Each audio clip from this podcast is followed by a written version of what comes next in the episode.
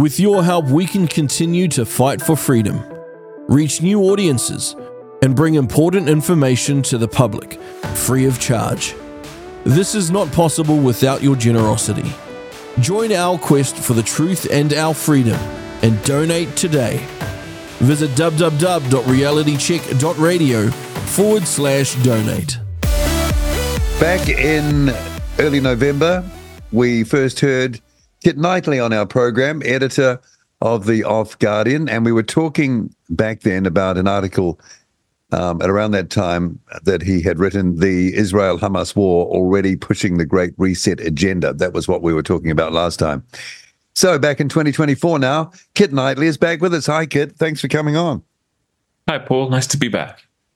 No shortage of uh, topics to talk about. What we were talking about uh, back in November is still raging away, it's fair to say. But um, before we get into some of those topics, Assange, Tucker Carlson, Putin, um, Alexei Navalny, other stuff, just explain to our listeners again what the Off Guardian is. Well, um, it's an independent media and journalism website which um, was started in 2015 by a collection of people who all found themselves being banned from the the actual Guardian's comment section for saying the wrong thing. Yeah. At first, it was just meant to be a place to post comments that the Guardian wouldn't post, but then it became home to longer form articles, and and eventually people started sending us originals, and and of course we started writing our own longer form articles, and it just it just snowballed from there, and now it's it's just its own thing. Do they get grumpy that you've got sort of their name in your name? um, that's interesting, actually. Um, they sort of are rather dedicated to pretending we don't exist. People right. used to post comment. People used to post links to our articles in the Guardian comment section, and they would be wiped out immediately. Um, and I know, I do know that some people from the Guardian have read stuff we've written because, um, for example, I I once made a joke about Owen Jones, which he referenced not specifically, but he definitely referenced in a column he wrote. Um, so I know they know, but they pretend that they don't. Yeah, so they're looking. They're looking. All right. Um, thanks for that. Now let's start with Julian Assange, and we're right in the middle of this. Um, the events taking place where you are in the UK. We're watching from afar. A lot of us have a sinking feeling that he will be extradited to the US, but maybe uh, British justice will throw up something uh, different from that. So, not getting much coverage in our mainstream media here. No surprise. It is the, I guess, the the biggest journalism related story on the planet right now. It has been for a while.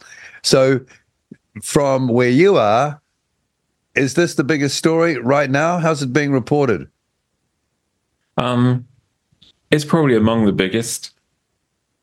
Um, it's it's being reported I would say slightly differently than it has been for a while.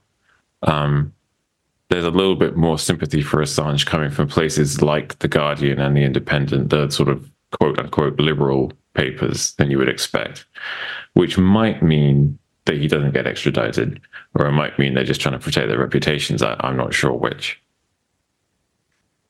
Okay. Um, what's being said about his health?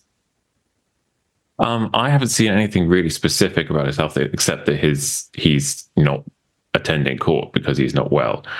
But I don't know. That's difficult to judge because it's not just about him. They're also, of course, trying to.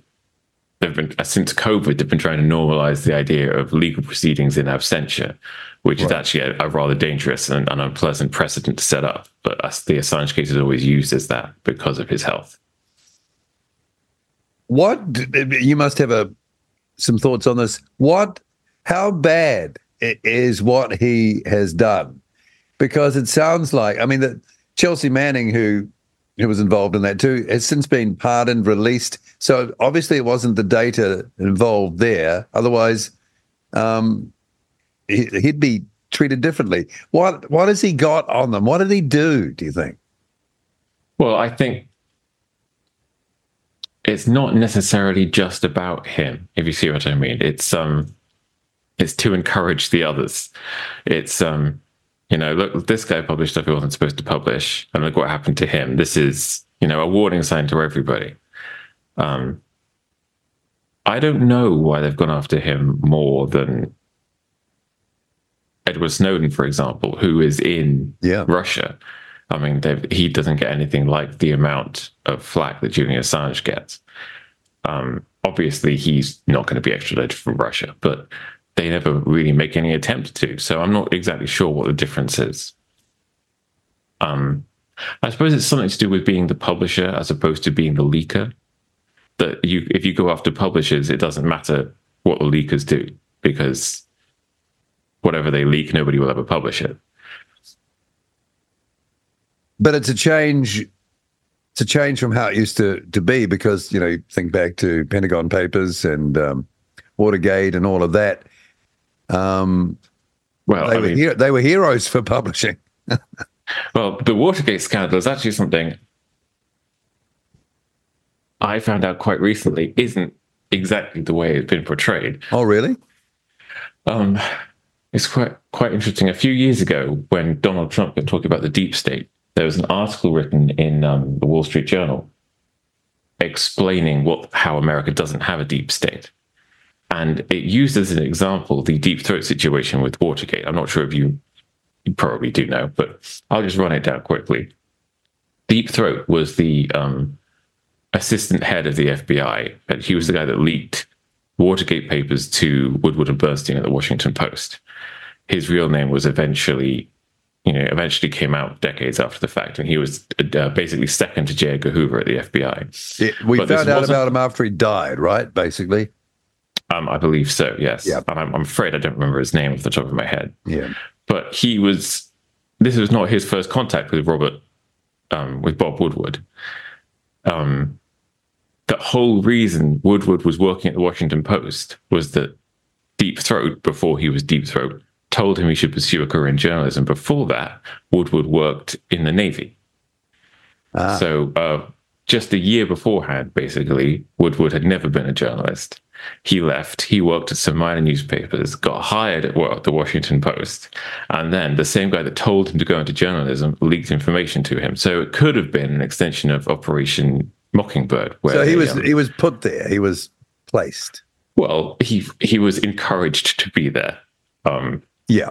certainly. And then and then he got the big scoop that brought Nixon down. And of course, Nixon had his own conflicts with the deep state and various things, mainly about um, dealing with China, which Hoover and the CIA objected to. So it could be seen that Watergate was actually a very soft coup in order to get rid of Nixon. Yeah, I wouldn't um, not entertain that. Interesting thing is that um, Woodward and Bernstein, isn't it? Is that Yeah. the, the two? They were Trump derangement syndrome sufferers. You'd think, um, given their Oh, massively. their history, that that, that they um, they would have smelt the rat there, but they they seem to miss that one. Yeah, exactly. Okay, fascinating.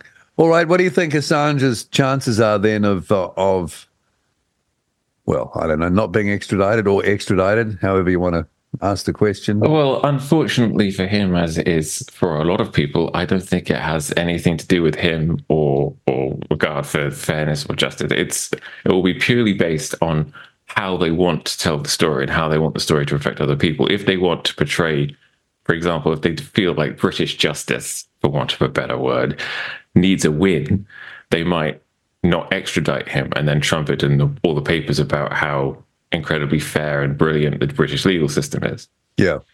or if if it's determined that maybe Biden needs a win, they could send him over to America, and then Biden can pardon him in his magnanimity. Uh, magnanimity. Oh, okay. I hadn't thought of that one.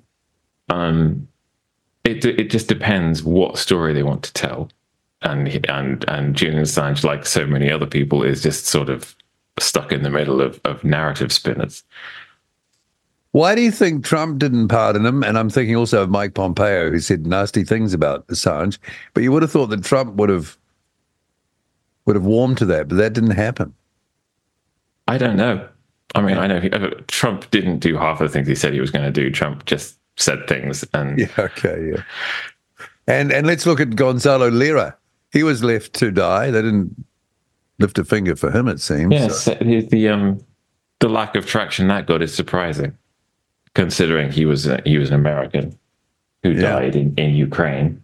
Um, you'd think there'd be more outcry, but again, it was inconvenient to the, the mainstream story at the time, so it just got got brushed under the carpet. Yeah. Gee. All right, let's move on to the Tucker Carlson Vladimir Putin interview. Uh, I've watched the interview. It's just over two hours long. Um, what did you think of that interview? Did we learn anything, do you think? Um, we didn't learn anything about Putin or from Putin that Putin hasn't been saying for a long time. His, points, both the reasonable ones and the unreasonable ones, are, you know, very familiar to anyone that's been covering Ukraine since it kicked off in 2014, and a lot of them are fair and historically accurate. I think the most important message to take away from that is the the shift in the way the media works. Now, Tucker Carlson's Putin interview had something like 150 million views in a couple of days, which is 10 or 20 times, maybe even 100 times, um, what um, the average cable network news program gets on American television. Yeah. This shows like a shift in where people are paying attention.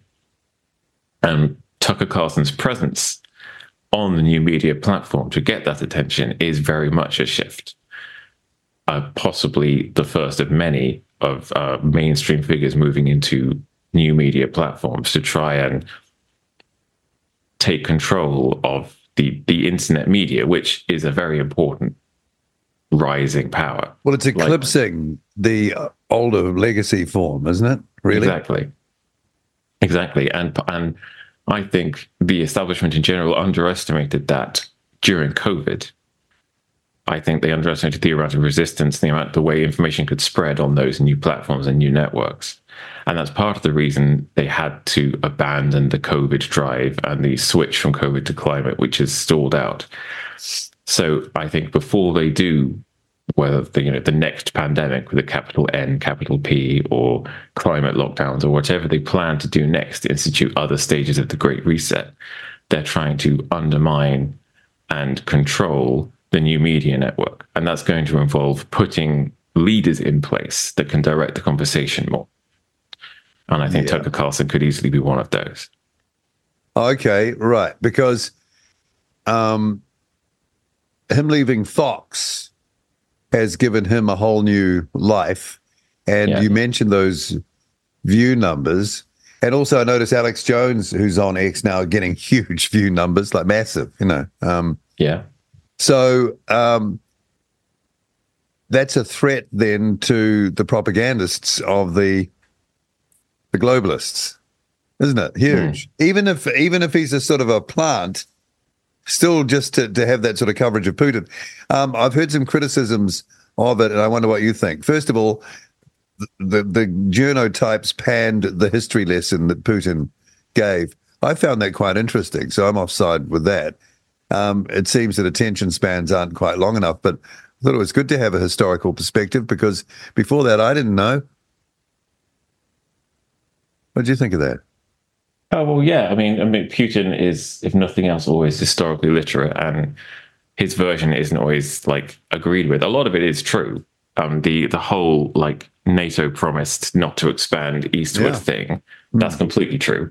You can um, uh, find American sources from the time that back that up.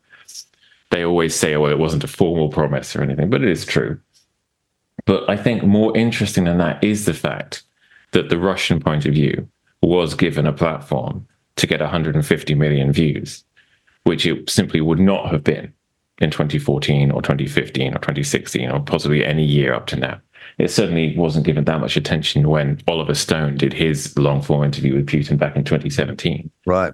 Yeah. Um, And that And was as- a really interesting interview too. I, I watched that. That was Yeah. fascinating. Yeah. Yes, it was. Um, and I think that's because they want people engaged in the um, what you would call a, a, a fake binary. They don't mind people taking the Russian side in some ways because Russia is selling a lot of the same things that our side is selling. Russia has got the COVID vaccines. Russia is going to have the digital money. Russia is going to have the digital ID and the mass surveillance and all of that. So in some ways, the taking a, a further position on Ukraine is all right and acceptable as long as you're not talking about digital money, digital surveillance, okay. digital IDs, and that kind of thing. Yeah. And they didn't really talk about that. No. Uh, um, the other uh, criticism was that he didn't really sell this is Putin in the interview or take advantage of the opportunity to kind of sell himself to the American public. But really, does he need to do that anyway? I was wondering. Well, I mean, nine years of writing about Putin, I would say he quite deliberately has never done that. Um, for example, he speaks English. Yeah. Um, but he, he refuses to do some interviews quite pointedly. Um, I think that's quite interesting. Um, I, another criticism I saw is that he didn't really go after any really hard targets. Like he didn't attack the West on Julian Assange, for example, and he didn't um, yeah. didn't discuss Israel and Gaza, which is a you know a quite easy hypocrisy label to sling at America, certainly for arming arming Israel and and so on. So it, in, in that, that way, it demonstrates, and of course, uh, Carlson has got attacked for asking any tough questions. So it demonstrates there was a sort of controlled and quite friendly agreement about, you know, it will be a it will be a bit of a soft interview in general. Yeah. Yeah, um, you're not going to get a gotcha moment with him. No, no, don't even try. He'd probably walk out if you tried that. Okay, so massive distribution. Um, and at this point of the Ukraine war, as we're talking, I think uh, Avdiivka, is that how you say it? The sort of city gateway to the Donbass has fallen. The Russians have taken that. It looks like um, the place is uh, Ukraine is well, it's on its knees, really, isn't it? They even if they get their money, what happens if they don't? I guess the everything collapses. So um, that the timing of that interview and where that conflict is now. Is there uh, anything that connects the two, or is it? Well, I think, I think, I think they might be getting ready to actually wind down the conflict in Ukraine in general. I think um, it's a sign that you know getting getting the Russian point of view out there might be the first point. In oh, like a, climbing down from it, kind of way. Yeah, Yes. Right. Okay. Yeah. Um, Scaling it down, and, and I don't know exactly. I mean, it's it's funny. The the news follows these very particular cycles, um, and no matter what the stories are, the story, the big story of the year, you know, COVID or whatever, usually happens in March. It's like the, the, the media goes to sleep over the winter, yeah, and then dozes through the summer and the big stories always happen in spring and autumn. I don't know why, but if you like take a like a take steps back and watch the meta picture, that is always how it rolls. So I don't think we'll see exactly where the Ukraine story is going to go until late March or early April. Um, and that will give us a clue about the direction for the media discourse, probably for the rest of the year. Um, getting on back to, to media and you, what you were saying before, with um, I guess if you if you're wanting to con- stay in control of independent media or, or, or manage the move to that, you you like you say you put people in certain positions. Um, a story that's um, we've heard about this week is is the fallout from GB News having that Q and A with the Prime Minister and Ofcom, 500 complaints, all you know, kind of lockstep and there's a, a feeling, I guess, that they're trying to take GB News out and use the um, regulator to do it. What's being said about about that? I um, have to say I don't entirely see it in that straightforward way. I don't think they're trying to take GB News out. I think they're trying to give GB News um, some anti-establishment bona fides like look we must be we must be telling the hard truth because the government is trying to shut us down and and the government won't shut them well, down. so this is another manip- kind of manipulation. I think it's always wow. it's always safe to be skeptical and to assume it could be a manipulation especially if you know how the people in charge work. I mean it's it's it's a sort of it's a sort of lower budget Tucker Carlson situation. Tucker Carlson gets fired from Fox and and told, "Oh, you're, you're terrible and you think all these terrible things. And he spends a few months doing the podcast tour saying stuff he never would have said when he was at Fox no, about really JFK yeah, totally. and 9-11, even, even UFOs. But what that does is establish his, his anti-establishment credentials. Oh, I can, yeah. Well, as, when you lay it out like that, you can kind of see the how you, you might arrange those things. Given something to think about there. Well, well how about the way um, it's being reported the death of Alexei Navalny. He's been sort of um, put up as some sort of you know great opposition figure in Russia, but if you sort of look around a bit, you know he was.